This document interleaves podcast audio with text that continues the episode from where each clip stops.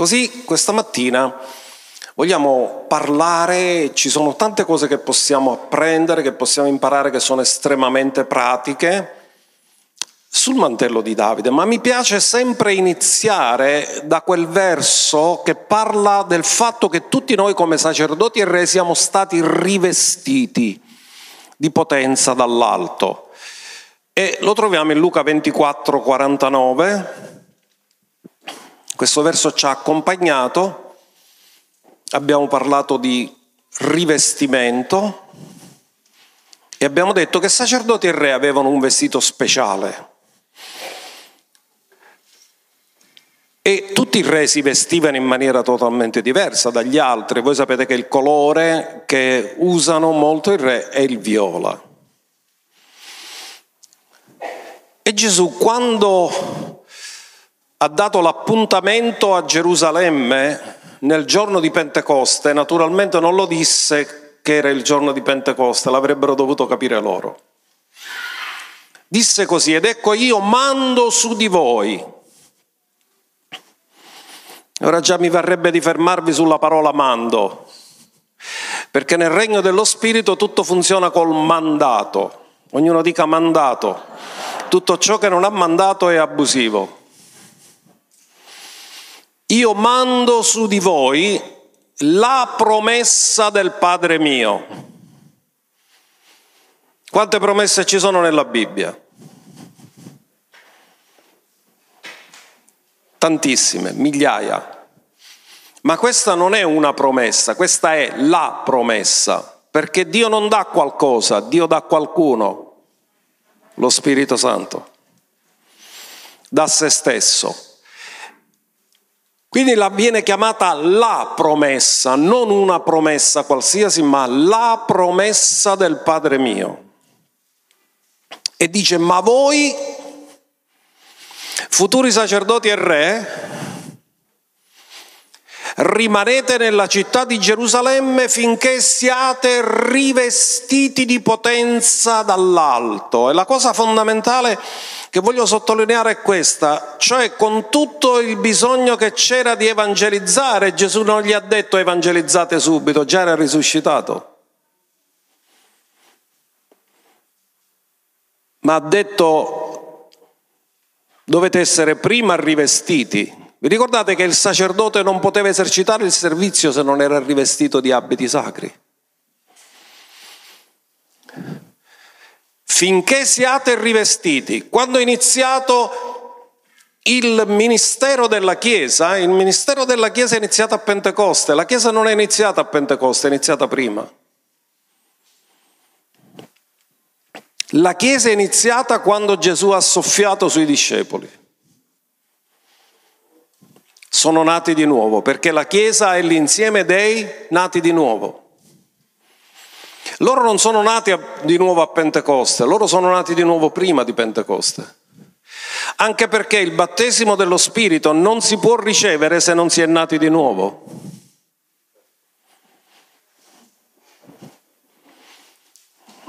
Allora, cosa ci ha voluto dire Gesù in questa cosa? Non gradisco nessun servizio che non nasca dall'unzione, che non nasca dal rivestimento. Quindi rimanete nella città di Gerusalemme finché siate rivestiti di potenza dall'alto. E abbiamo imparato che la parola potenza è dunamis, che tra i vari significati, poiché quando scese lo Spirito Santo nel giorno di Pentecoste, uno dei modi come viene descritto è come vento impetuoso che soffia, ognuno dica impetuoso. Quando il vento è impetuoso non è un venticello, una brezza,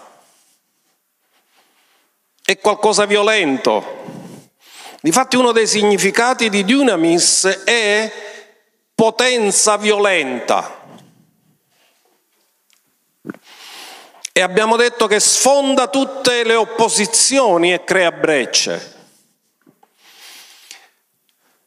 Quindi scopriremo, e l'abbiamo letto e lo leggeremo, che quando Davide fu unto futuro re dal profeta Samuele, dice che da quel giorno in poi, l'abbiamo ascoltato, da quel giorno in poi lo Spirito dell'Eterno investì Davide. E scopriremo che la parola originale ebraica si sovrappone a questa parola dunamis.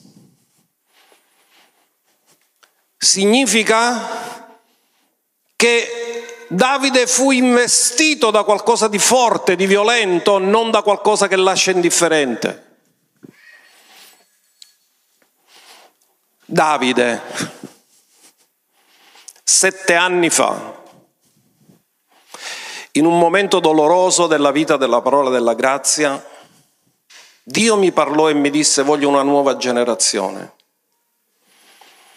di persone col cuore che hanno persone secondo il mio cuore, come il, il cuore di Davide. E ricordo che ho predicato le cinque stagioni profetiche di Davide. Vi ricordate? Sono passati sette anni.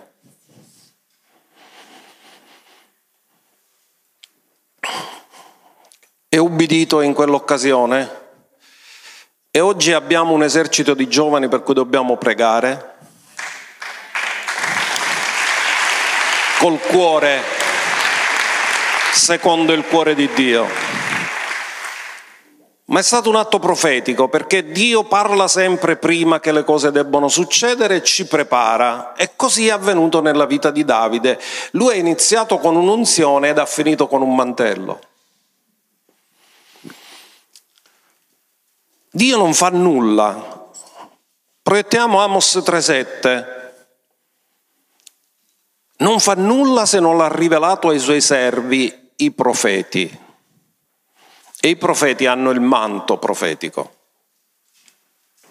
Il Signore l'Eterno non fa nulla senza rivelare il suo segreto ai suoi servi e ai profeti. E questo è avvenuto esattamente nella vita di Davide, cioè tutto è iniziato con Dio che parla a Samuele.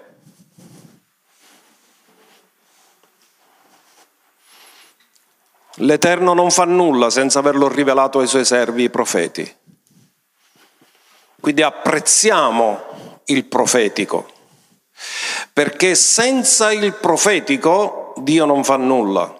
Lui rivela, lui parla, lui si manifesta, lui dichiara le cose prima che debbano succedere. E così Vediamo la storia di come Davide giunse in questo processo e studiando attentamente sulla cronologia della vita di Davide, gli studiosi ci dicono che molto probabilmente quando lui è stato unto non aveva 17 anni, come la maggior parte credono, ma tra 10 e 13 anni. Quindi era un adolescente. Ora dicevo, anche a 17 anni sarebbe stato adolescente, ma a 17 anni già è più grande. Ora, perché? Come ci sono arrivati? Ci sono arrivati per il fatto che vi ricordate quando Saul chiese un uomo che potesse suonare alla corte? Nella mentalità ebraica, uomo non sei considerato uomo se non hai fatto il bar mitzvah e il bar mitzvah si faceva tra 12 e 13 anni.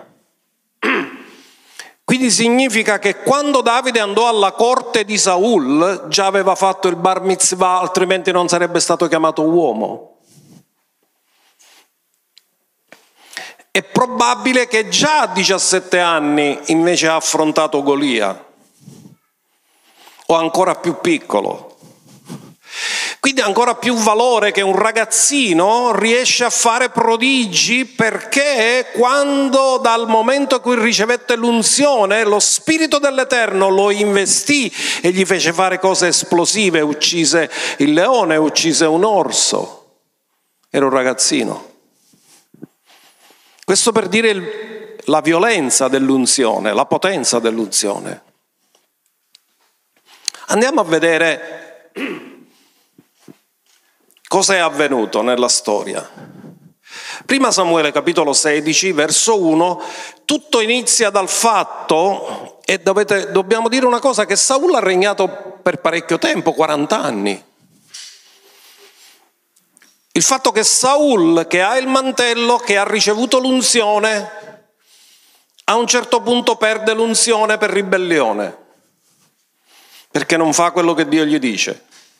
Ognuno è chiamato per un proposito, quando esci fuori dal proposito, perdi l'unzione. E l'Eterno disse a Samuele, fino a quando farai cordoglio per Saul mentre io l'ho rigettato perché non regni sopra Israele? Ora potete immaginare chi aveva unto il re Saul, l'aveva unto Samuele, era affezionato. Quindi la prima cosa che fa quando vede che Saul non sta vivendo bene, lui sta pregando, sta intercedendo per lui. E Dio gli dice non pregare. Una delle poche volte nella Bibbia in cui Dio ti dice di non pregare, sempre ti dice di pregare. Ma ti sta dicendo una cosa, non fare più cordoglio, non pregare per lui. Perché quando uno esce fuori dal proposito, c'è solo una preghiera che puoi fare che rientri nel proposito. Perché tutte le cose fuori dal proposito non funzionano. E Dio dice l'ho rigettato. Dio conosce prima cosa faremo, quindi Dio sapeva che Saul non si sarebbe ravveduto. Lui ha sbagliato ma non ha mai ammesso i suoi errori. Lui ha sempre fatto una cosa che non si deve mai fare, lui ha sempre dato la colpa ad altri. Perché Davide pure ha sbagliato, ma non ha dato la colpa a nessuno, neanche l'ha nominata Bathsheba, si è preso tutta la responsabilità a lui, mentre Saul ha dato colpa al popolo, ha dato colpa agli altri, ma mai si è assunto la responsabilità di quello che ha fatto. Così Dio lo rigettò per non regnare più sopra Israele. E poi dà un ordine, dice riempi il tuo corno di olio e va. Ora quelli che studiate bene la scrittura sapete che Saul non è stato unto con un corno d'olio, ma con un vasetto d'olio. Un vasetto. Nel corno ce ne va molto di più olio. Cioè Samuele a Davide gli ha versato, mi veniva di dire la parola in siciliano, sdevacato, gli ha versato un corno d'olio su di lui, mentre su Saul la misura era molto piccola, sempre olio era, ma era un vasetto, era piccola la quantità. Anche questo era profetico di quello che avrebbero fatto nella vita. Gli ha detto riempi il tuo corno di olio, non gli ha detto prendi il tuo corno di olio, lo devi fare pieno, Dio gliel'ha ordinato, riempi il tuo corno di olio e va. Io ti mando da Isai il Betlemita, perché mi sono scelto un re tra i suoi figli. Notate che Dio è pure misterioso, non è che ci dice, senti, si chiama Davide, appena arriva Davide, fai chiamare subito e ci fa l'unzione. No, anche per il profeta c'è stato un processo per capire la volontà di Dio.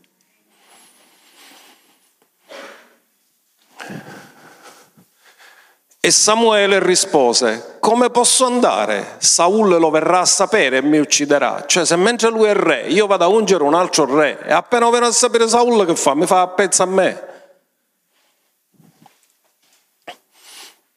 E Dio gli dice non essere ingenuo, non dire che stai andando a ungere un re, vai a dire che stai facendo un sacrificio. Semplici come le colombe furbi come serpenti. E quindi il Signore gli dice quello che deve fare. Dice prenderai con te una giovenca e dirai sono venuto per offrire un sacrificio all'Eterno, che è vero che l'ha offerto il sacrificio, mica non era vero. Ma prima il sacrificio, poi l'unzione del nuovo re. E non si poteva fare in pubblico, si doveva, doveva rimanere in privato. Difatti, cosa dice la scrittura? Che Dio lo unse in mezzo ai suoi fratelli, cioè la cosa è rimasta solo nell'ambito della famiglia, né tantomeno Davide è andato nella sua pagina Facebook e ha scritto per ricevere tutti i like, sono stato unto re di Israele. È rimasta nella famiglia. Tant'è vero che Davide se ne ritornò alle pecore. Ricevette l'unzione, ma ritornò a fare di nuovo il pastore, quello che faceva prima. Ma da quel momento lo Spirito Santo lo investì e cominciò il processo di preparazione. Vai da Isai il Betlemita. Dove è nato Davide? A Betlem. Dove è nato il Messia? Davide è stato unto per essere re e il Messia è nato là per essere re del re.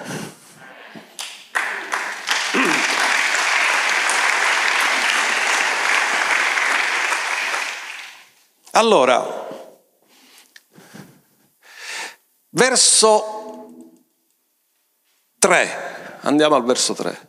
Inviterai Isai al sacrificio? Io ti indicherò ciò che dovrai fare. Cioè, quindi Dio non gli rivela tutto. Sapete perché? Perché poteva essere che Samuele parlava con qualcuno e qualche spia quindi Dio gli ha detto te lo dico sul momento, non ti dico niente prima. Ti indicherò ciò che dovrai fare. Difatti lui si passa tutti i figli di, di Isai e dice questo, no, non è questo, è questo. Ma come? Ho sbagliato casa. E tu mi ungerai colui che ti dirò. Quando noi diciamo Samuele ha unto Davide, non è vero, Dio ha unto Davide, Samuele è stato solo il tramite, perché Dio ha detto tu mi ungerai, ungerai per me lui. Samuele neanche sapeva chi era, l'ha dovuto scoprire lì, sul posto. Quindi viene unto. Nel verso 13 troviamo Samuele prese il corno dell'olio e lo unse in mezzo ai suoi fratelli. Quindi non è stato fatto in pubblico, in mezzo al popolo, in mezzo a tutte le persone, in mezzo ai suoi fratelli. Una cosa che doveva rimanere segreta in famiglia.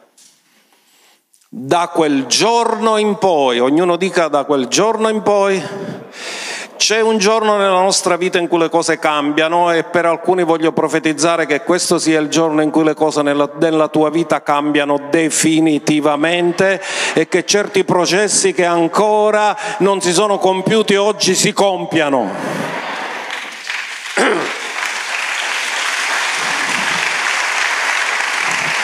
Lo spirito dell'Eterno investì Davide, poi Samuele, finita la missione, se ne ritorna a Rama.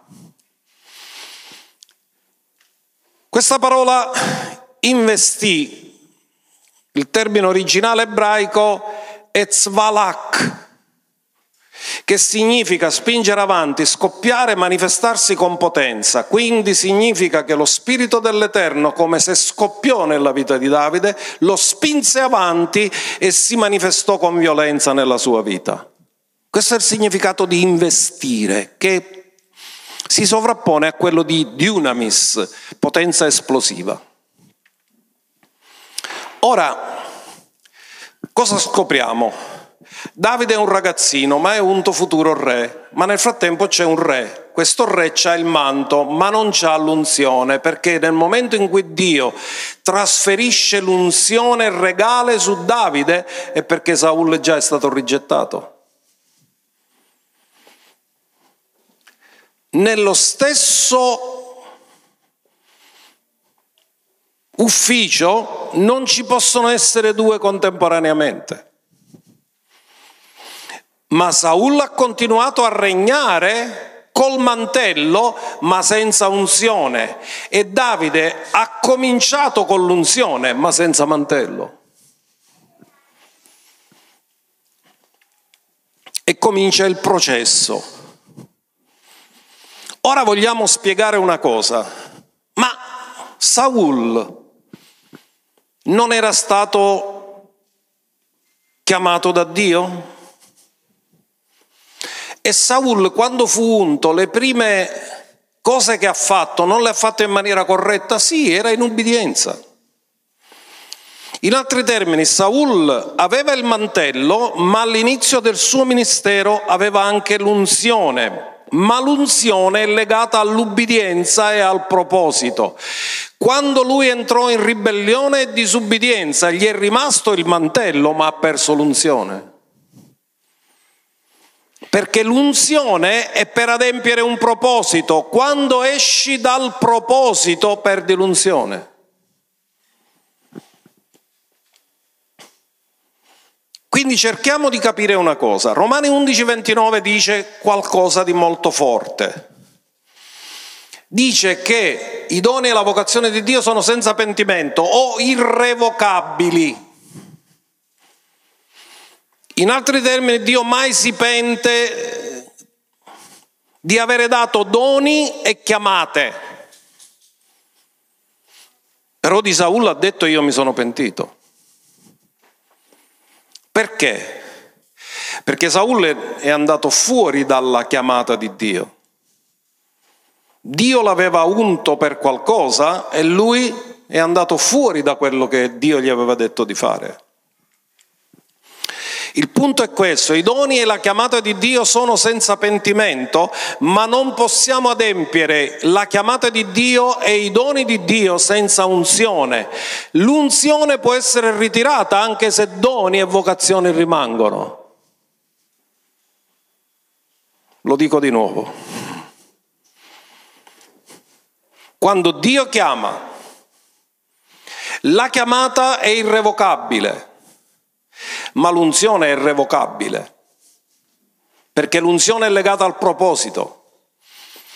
Cosa vi voglio dire? Che ci possono essere persone che sono in una posizione ma hanno perso l'unzione perché sono andati fuori dal proposito, ma stanno continuando a stare nella posizione pur non avendo più unzione pur non mettendo in atto il proposito e il risultato è che non vivono più nella volontà di Dio ma in una tradizione umana.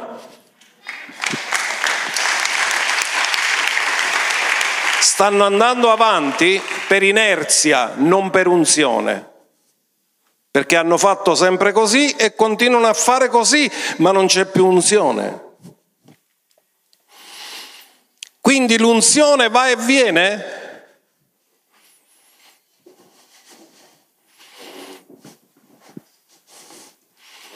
Ma i doni e le chiamate sono irrevocabili.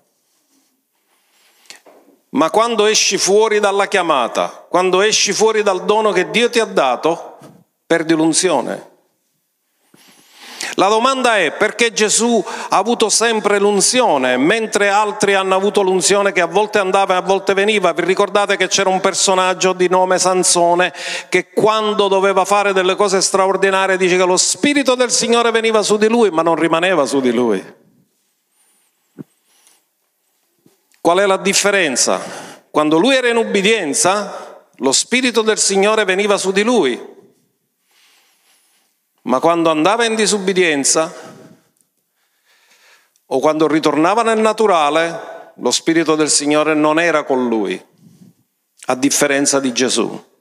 Guardate cosa dice Giovanni, in Giovanni 1.32, quando Giovanni Battista testimonia quando lo Spirito di Dio scese su Gesù in forma di colomba.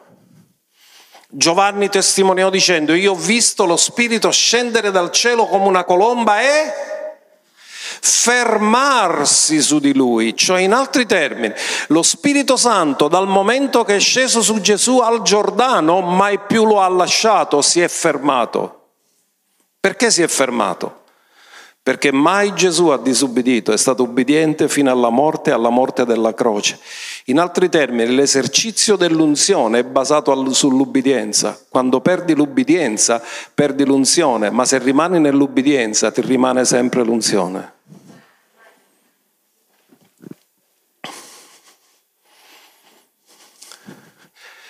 Chiaramente Saul si è ritrovato col mantello senza unzione Davide con l'unzione senza il mantello e la cosa migliore è avere tutte e due.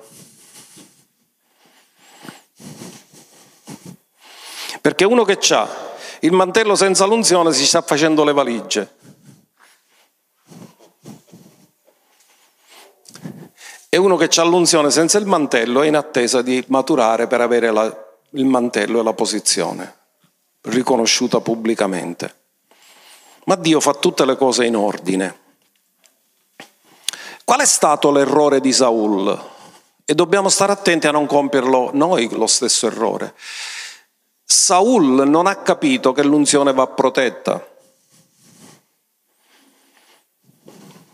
L'unzione va preservata, l'unzione va protetta, perché la cosa più preziosa che c'è in noi non siamo noi, noi siamo il vaso di terra che mantiene un tesoro.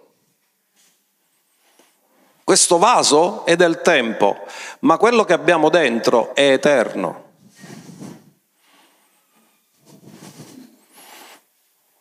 Lui doveva proteggere l'unzione e non l'ha protetta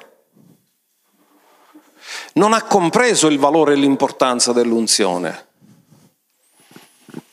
L'unzione va protetta con la consacrazione a Dio, offrendosi noi stessi a Dio in sacrificio vivente, santo e accettevole davanti a Lui, e con l'ubbidienza.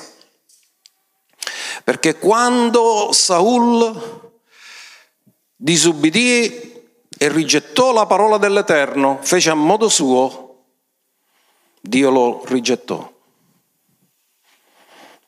Perché ognuno di noi siamo chiamati per uno scopo e un proposito e fuori da quello la nostra vita non ha senso.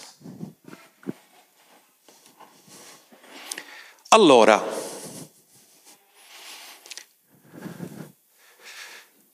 Davide quante volte fu unto pubblicamente?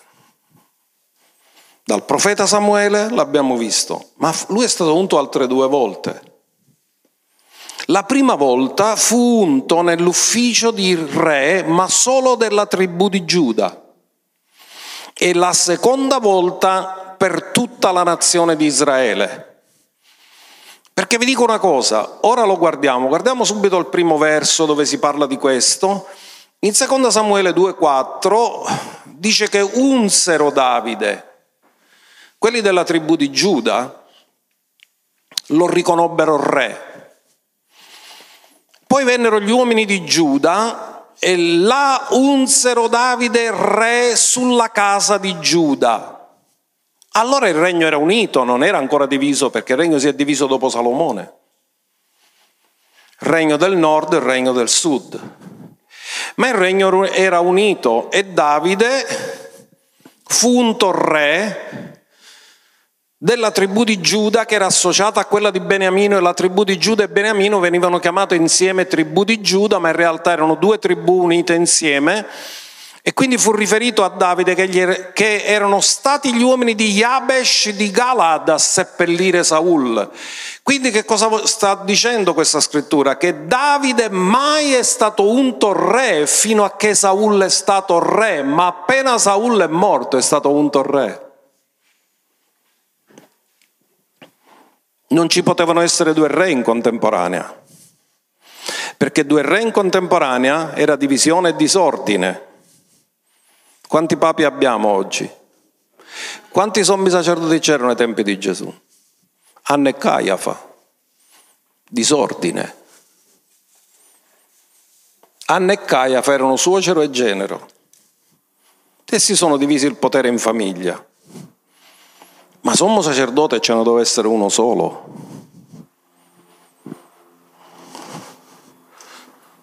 Che senso ha oggi che ci sono due papi?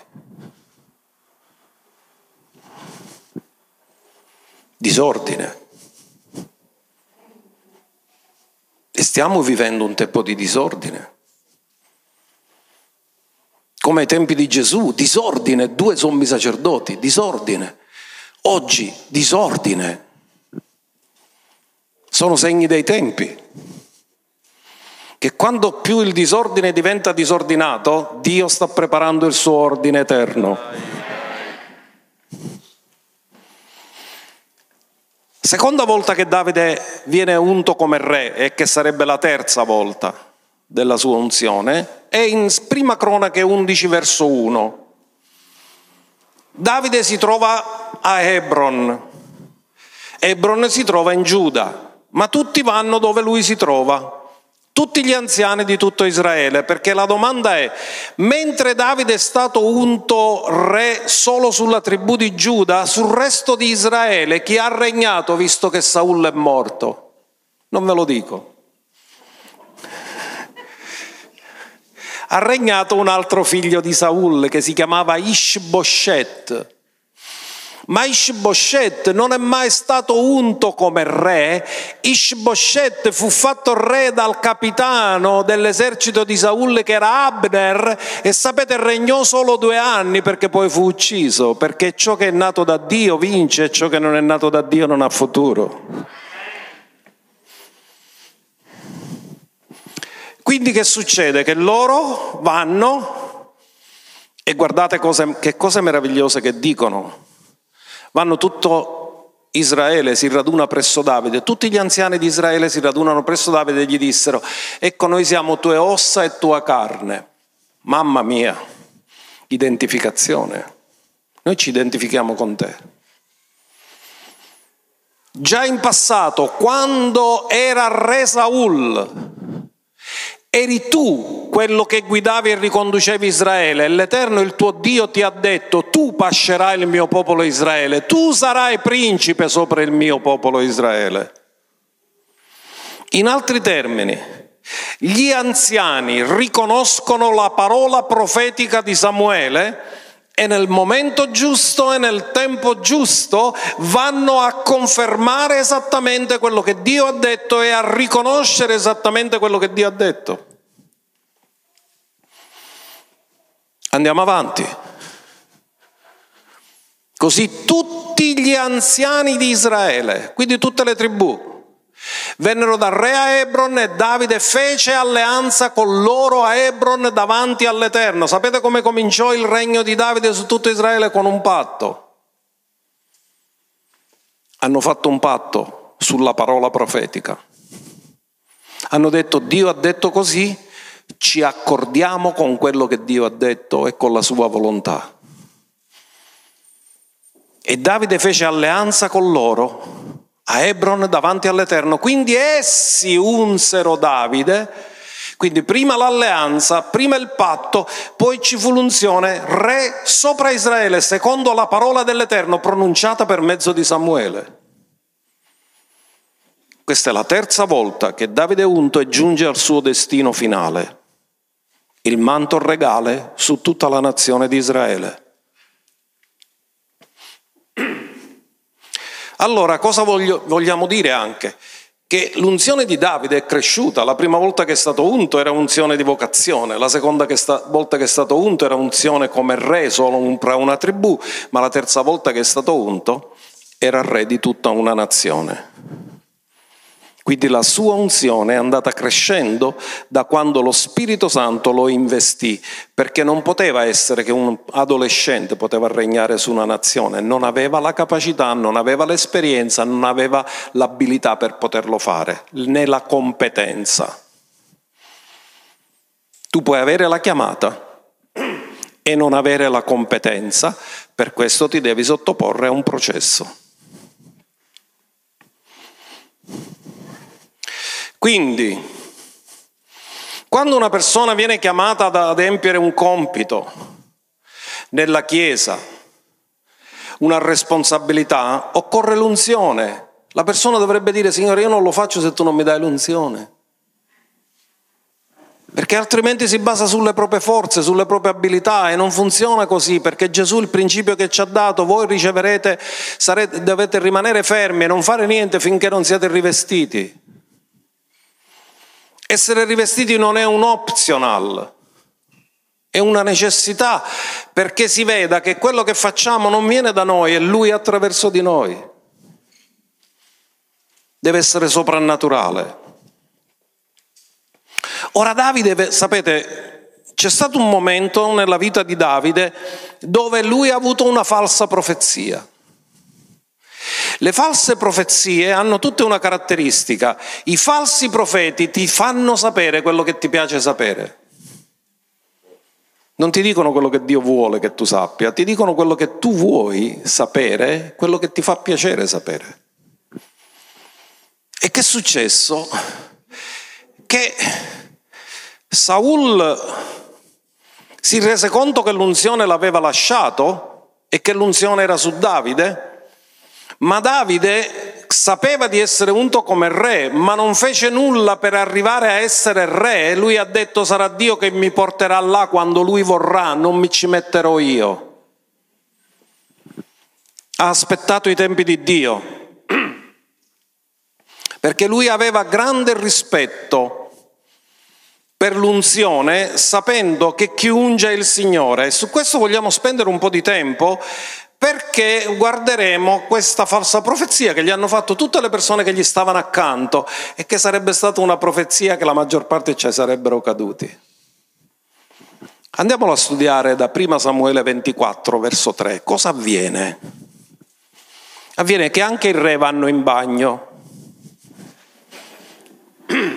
e Saul è dovuto andare in un posto per dei bisogni naturali, solo che sbagliò poi si a finire nella caverna dove c'era tutto l'esercito di Davide.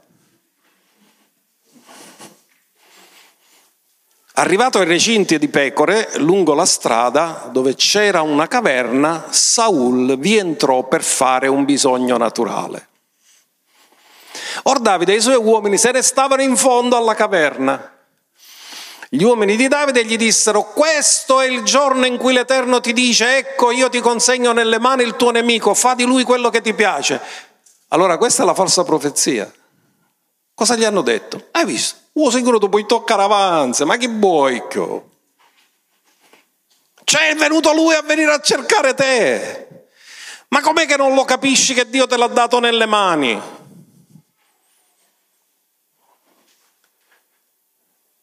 E loro gli fanno la profezia, guardate cosa gli dicono, l'Eterno ti dice. Questo è il giorno in cui l'Eterno ti dice, ecco io ti consegno nelle mani il tuo nemico, fa di lui quello che ti piace. Allora Davide si alzò e senza farsi notare tagliò il lembo del mantello di Saul. Spinto da una falsa profezia, Davide cosa fa? Taglia il mantello, un lembo. Ma guardate cosa succede, si rende conto che l'ha fatta grossa. Perché nel suo cuore c'era rispetto per l'unzione, ma false profezie lo stavano sviando. Ma dopo ciò Davide, a Davide batté il cuore.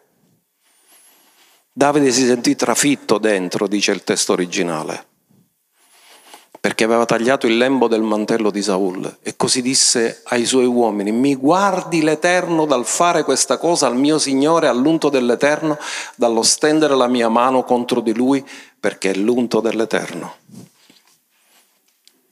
Che lezione! Cosa ci sta insegnando Davide?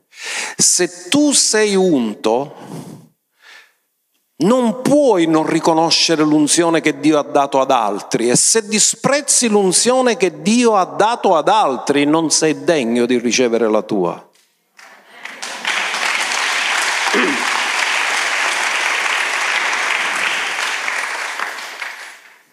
Gli hanno fatto la falsa profezia? Eh, l'Eterno te l'ha dato nelle mani, ammazzalo e ti prendi il regno. E Davide ha tagliato il mantello ma il cuore gli batte forte. Cosa ho combinato? Ho toccato un mantello, ma quel mantello gliel'ha dato Dio. Chi l'ha unto è stato Dio a farlo, a ungerlo. E io non posso mettermi contro chi Dio ha unto. Perché sta scritto, non toccate i miei unti, non fate del male ai miei profeti.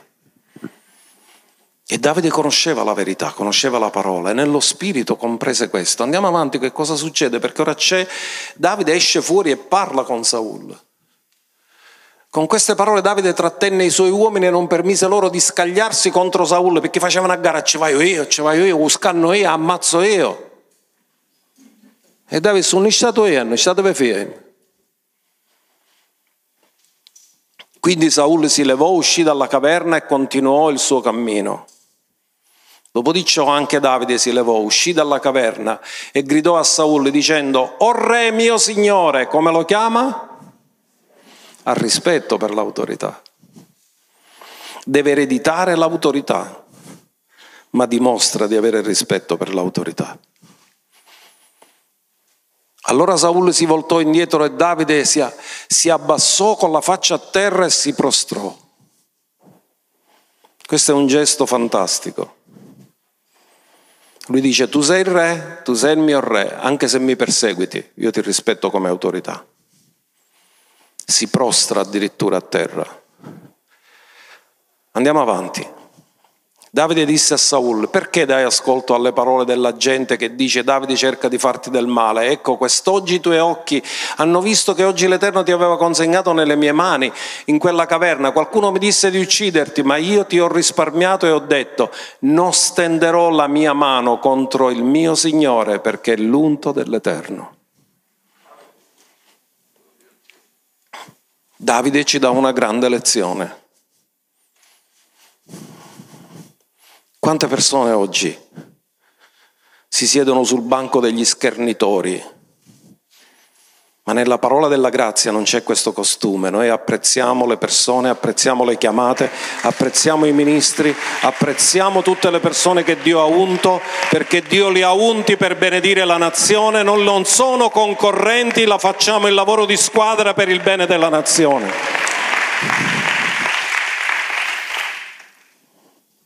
Quindi Davide parla a Saul. Verso 11. Inoltre, Padre mio, guarda. Allora, questa è una parola importante. Padre mio, lui ha rispetto, Saul è molto più grande di lui di età. Lui c'è stato a corte come ragazzino e come scudiero, come suonatore d'arpa e come scudiero e per rispetto dell'età lo chiama Padre mio.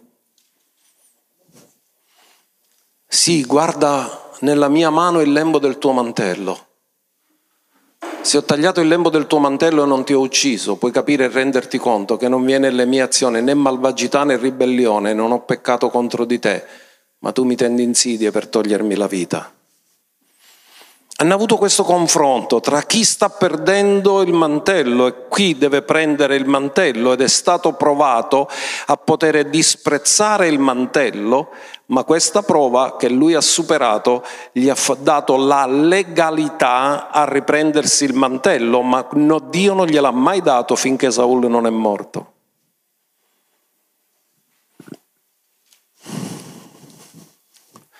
Allora,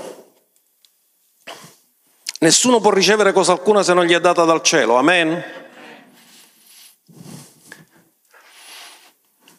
Quando noi facciamo qualcosa nel ministero, la parola di Dio nell'Epistola agli Efesi capitolo 4 parla dell'opera del ministero per l'equipaggiamento dei santi il perfezionamento dei santi nell'opera del ministero. Non si può avere opera del ministero senza unzione, è solo l'unzione che fa l'opera del ministero.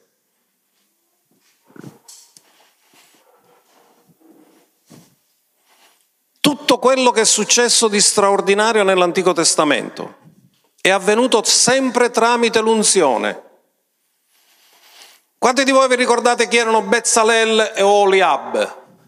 Erano persone che Dio unse in maniera particolare per costruire il tabernacolo cui, che Dio aveva mostrato a Mosè sul monte come progetto, ma chi realmente l'ha fatto, l'ha costruito materialmente sono stati Bezzalele o Oliab che sono stati unti da Dio.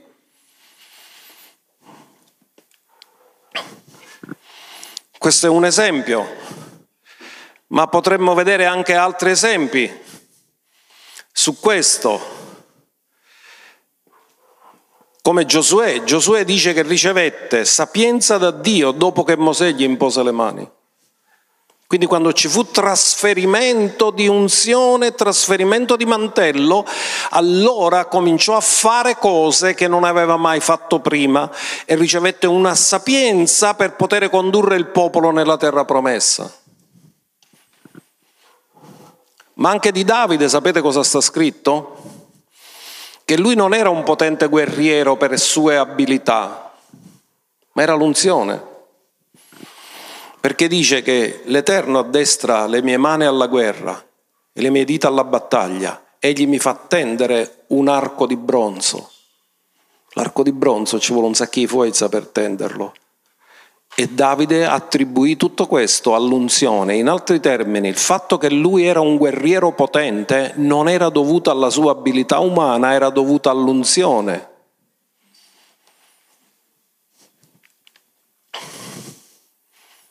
Elia ed Eliseo. Eliseo non fece nessun miracolo fino a che non ha ricevuto il manto fino a che non ha ricevuto il riconoscimento legale. Poi disse, dov'è l'Iddio di Elia?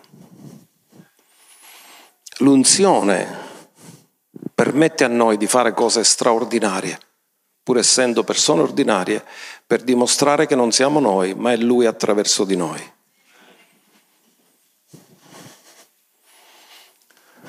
Allora, che dire anche di Gesù? Quanti miracoli ha fatto prima di ricevere lo Spirito Santo? Nessuno. Ma Dio lo unse di Spirito Santo e di potenza. Gesù Cristo è andato attorno facendo del bene, guarendo tutti quelli che erano sotto il potere del diavolo perché Dio era con lui. Atti 10:38. Amen. Come Dio lo unse.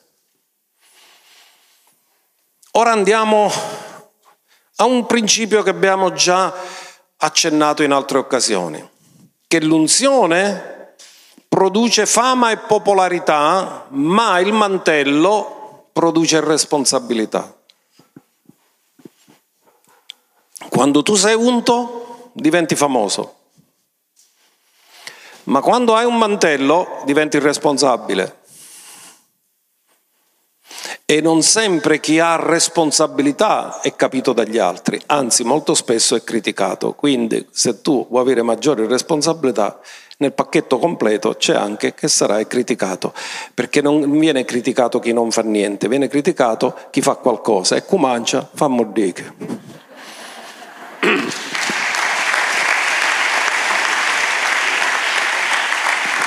Lo devo tradurre per loro che sono romani. Chi mangia gli cadono le molliche, come dire se non mangi non ne hai molliche, ma se hai le molliche si vede che mangiai. Allora, certi misteri sono solo per i siciliani.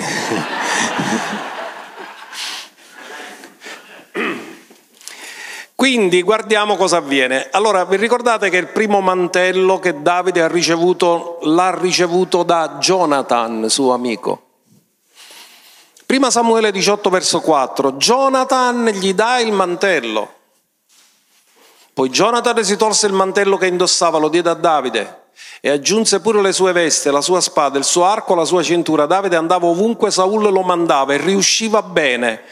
Così Saul lo mise a capo degli uomini di guerra ed era gradito a tutto il popolo e anche ai servi di Saul. Come si chiamano questi favori divini? Jonathan gli dà tutto. Saul lo manda. Notate che Davide non è che faceva, decideva lui dove andare, dice che andava dovunque Saul lo mandava agiva con un mandato legalmente. Non ha detto siccome io ho l'unzione faccio quello che voglio. Siccome tu hai l'unzione stai sotto autorità. E l'unzione si conserva, perché appena esci fuori dal mantello finirò tutte cose. Tu pensi che ce l'hai tu perché ce l'hai tu, ma invece ce l'hai perché sei sotto un mantello. Infatti tutti quelli che escono dal mantello poi fanno fiaschello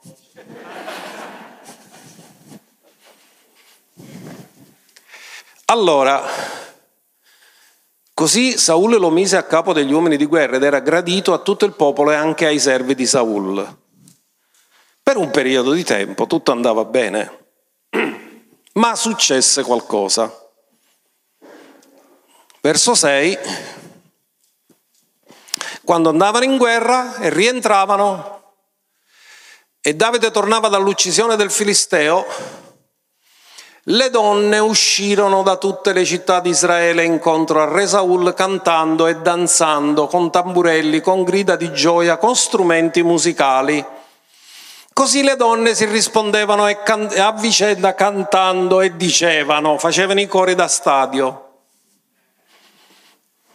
E che cantavano? Saul ha ucciso i suoi mille e Davide i suoi diecimila. Ora in condizione normale tu dici ne ammazziamo 11.000 tutte rue. Ma quando invece non c'è sicurezza dell'unzione che tu hai, qualsiasi cosa dicono paragonandoti a un altro ti fa scattare l'insicurezza e ti fa scattare la gelosia perché Saul era diventato geloso di Davide, perché era insicuro, perché sapeva che lui aveva perso l'unzione e Davide ce l'aveva. Che è successo? Saul si è arrabbiato fortemente, andiamo avanti. Ora Davide divenne famoso, tutti cantavano i cori. La cosa irritò grandemente Saul e quelle parole gli dispiacquero. A Davide ne hanno attribuito 10.000 e a me ne hanno attribuito solo mille. Ora non gli manca altro che il regno. Quindi siccome ora il prossimo passo saprà, sarà che si prende il regno, ammazzo prima che ci arriva. E cominciò la persecuzione. Ma la persecuzione cominciò, andiamo avanti, quando Saul comincia a diventare vittima di uno spirito di gelosia. Così Saul da quel giorno in poi guardò Davide con... si mise l'occhiale della gelosia e non lo poteva guardare più com'era Davide, lo guardava con altri occhi. E quindi dalla gelosia cominciò la persecuzione, il desiderio di ucciderlo, il desiderio di farlo fuori, perché Davide non era più una risorsa, era diventato una minaccia al suo regno. Ma il problema qual è? Che invece di rendersi conto che aveva perso l'unzione per colpa sua, dà la colpa a chi ha l'unzione.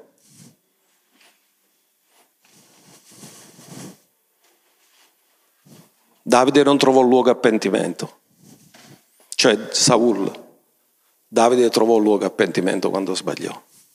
Saul non trovò luogo a pentimento. Invece di dire, Signore, ma dove ho sbagliato che l'unzione se n'è andata? Cosa devo fare per rimediare? Cominciò ad odiare chi aveva l'unzione. E colui che doveva proteggere i suoi sudditi diventa il principale nemico. Quando una persona diventa vittima di demoni, invece di proteggere le persone sotto, le fa diventare vittime.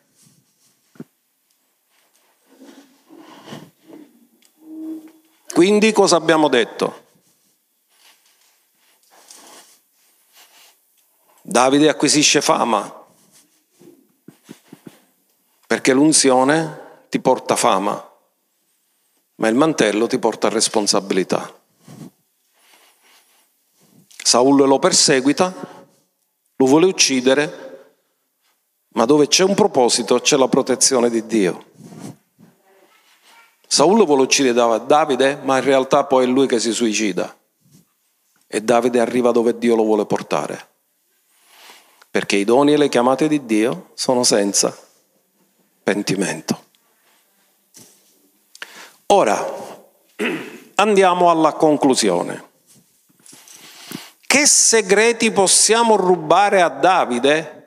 Perché lui è riuscito ad arrivare al suo destino e tutti noi vorremmo arrivare al nostro destino. Quanti di voi siete interessati ad arrivare al vostro destino, a quello che Dio ha per voi?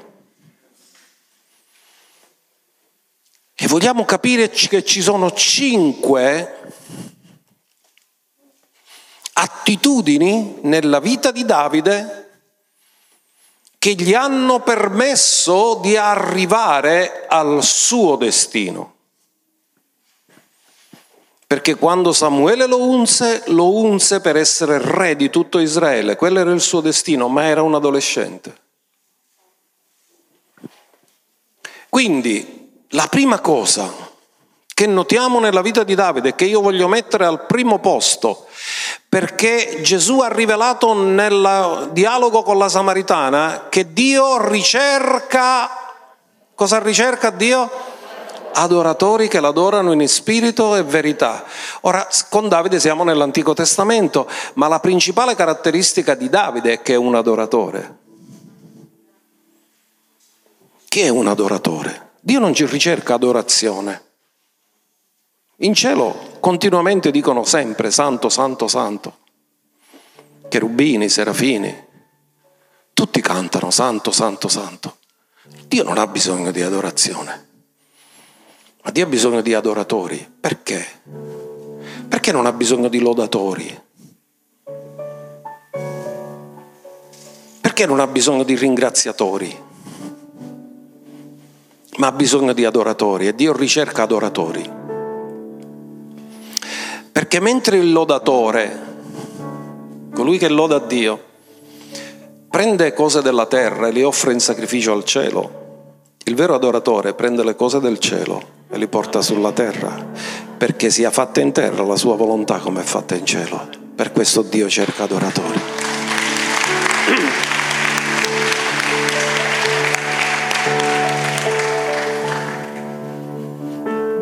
E Davide è l'uomo dal cuore verso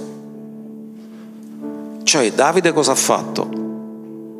Ha percepito il cuore di Dio e l'ha fatto conoscere sulla terra. Non è che Davide non ha fatto errori nella sua vita, ma Davide era un adoratore. La seconda caratteristica di Davide è che era un uomo di preghiera aveva l'attitudine alla preghiera. Se voi vi ricordate tutte le guerre che lui faceva, le battaglie, prima di andare in battaglia lui si fermava e consultava l'Eterno. E gli diceva, Signore, me li darai tu nelle mani? Andrò? Mi mandi? Dove fa? Come lo faccio?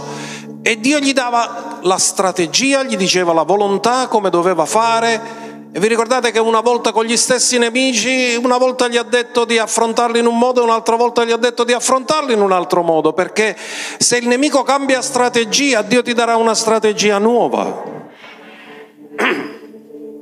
E Davide era un uomo di preghiera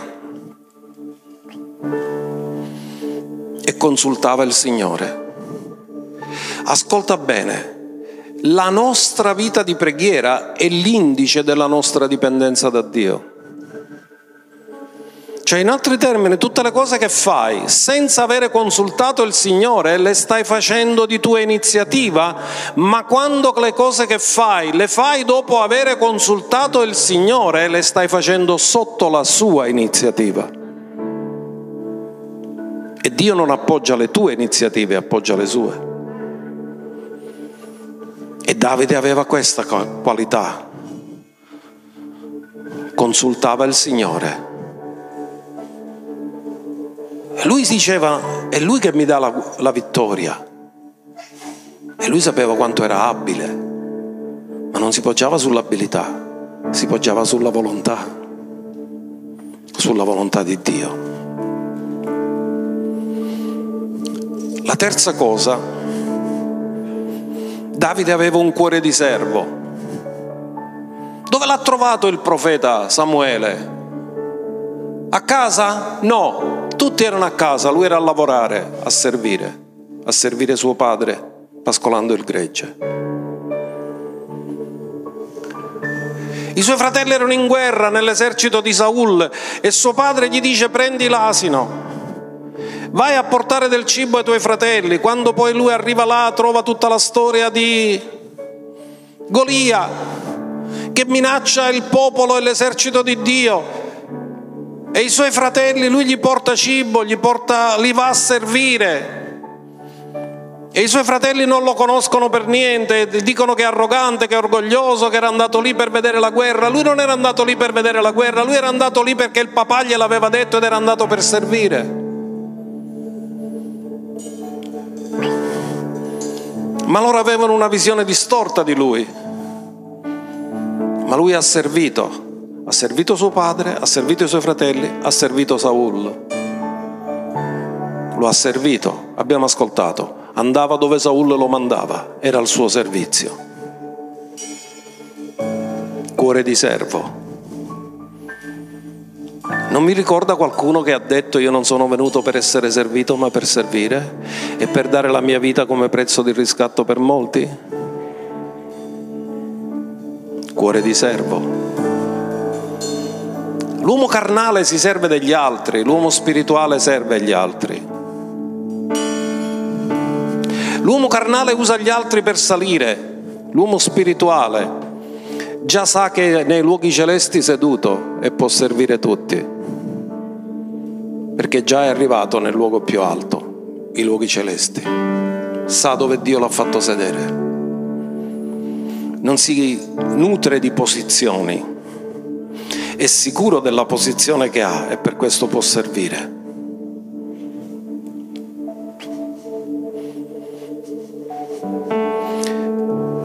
La quarta cosa, Davide aveva spirito di sacrificio.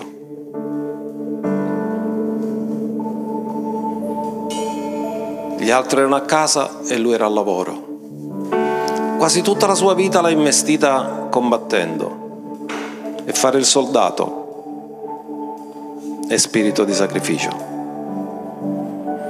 Ha conquistato tutti i territori. Sapete che quando Davide era re ancora Gerusalemme non era stata conquistata? Era una fortezza dei Gebusei, che erano più di sei.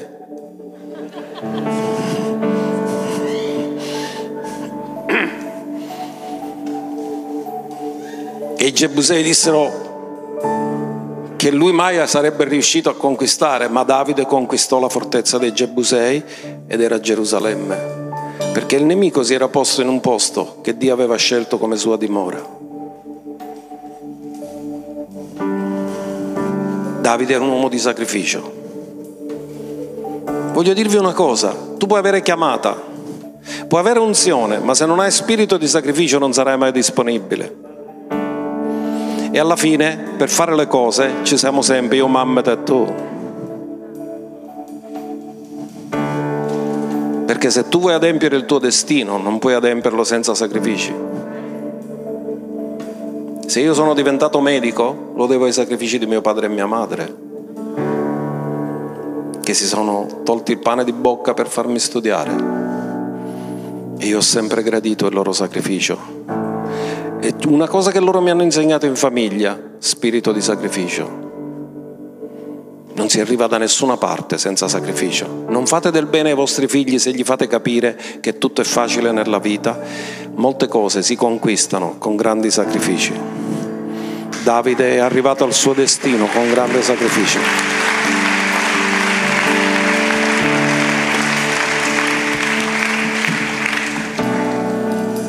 E l'ultima cosa, rispetto e riverenza per le persone più grandi di lui, per suo padre, per le persone in autorità, per Saul, padre mio lo chiamò. Rispetto per le persone più grandi, rispetto per chi ci ha preceduto, rispetto per chi ci ha insegnato, rispetto per i nostri, per i pionieri che hanno pagato un prezzo. Io sarò sempre grato a delle figure che nella mia vita hanno avuto una grande influenza sulla mia crescita. Sarò sempre grato a queste persone, a queste autorità. Molte cose l'ho imparato dal pastore Lucio Tomasello, molte altre cose l'ho imparato dal, dal, dall'apostolo Wiles, Filippo Wiles. Io li ho spolpati. Quando ero all'inizio del ministero, e ringrazio Dio che il mio rapporto è stato fino alla fine, fino al suo funerale. Rispetto per le persone, rispetto per i più anziani, rispetto per le autorità. Ora tutti noi che siamo in autorità abbiamo difetti. Non vi aspettate la perfezione, però vi dico, c'è l'unzione. E sapere discernere, che noi possiamo fare errori, ma Dio non ha fatto un errore mettendo l'unzione e sapienza.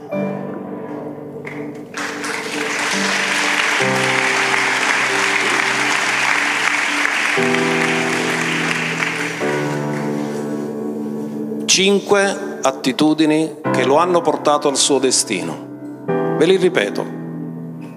Adoratore, uomo di preghiera, cuore di servo, spirito di sacrificio, rispetto e riverenza per le persone più grandi e per le persone in autorità.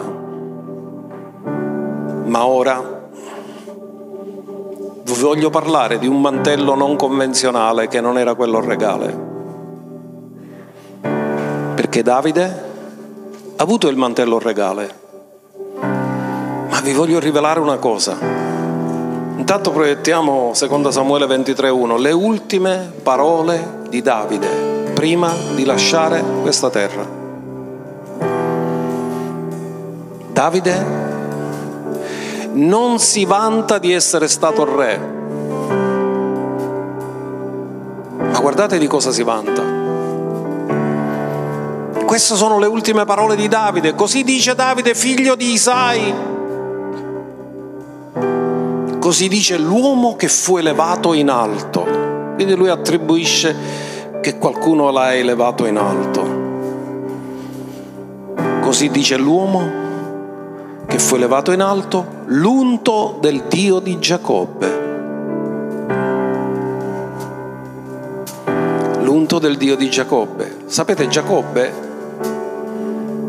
è colui che ancora non ha avuto il processo di redenzione perché poi si chiama Israele. Quindi lui ammette, l'unzione è stata su di me, anche se io non sono stato perfetto. E poi come si definisce?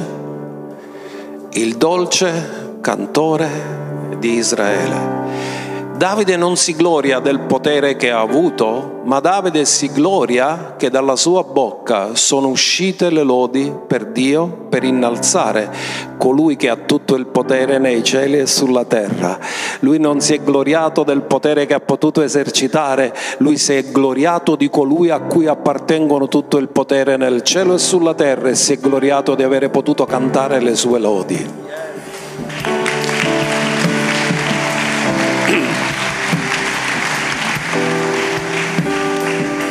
Davide quando tra le ultime parole fa due cose. Uno, si vanta che la parola dell'Eterno è uscita dalla sua bocca. Dice, Dio mi ha dato la grazia di far uscire dalla mia bocca la sua parola.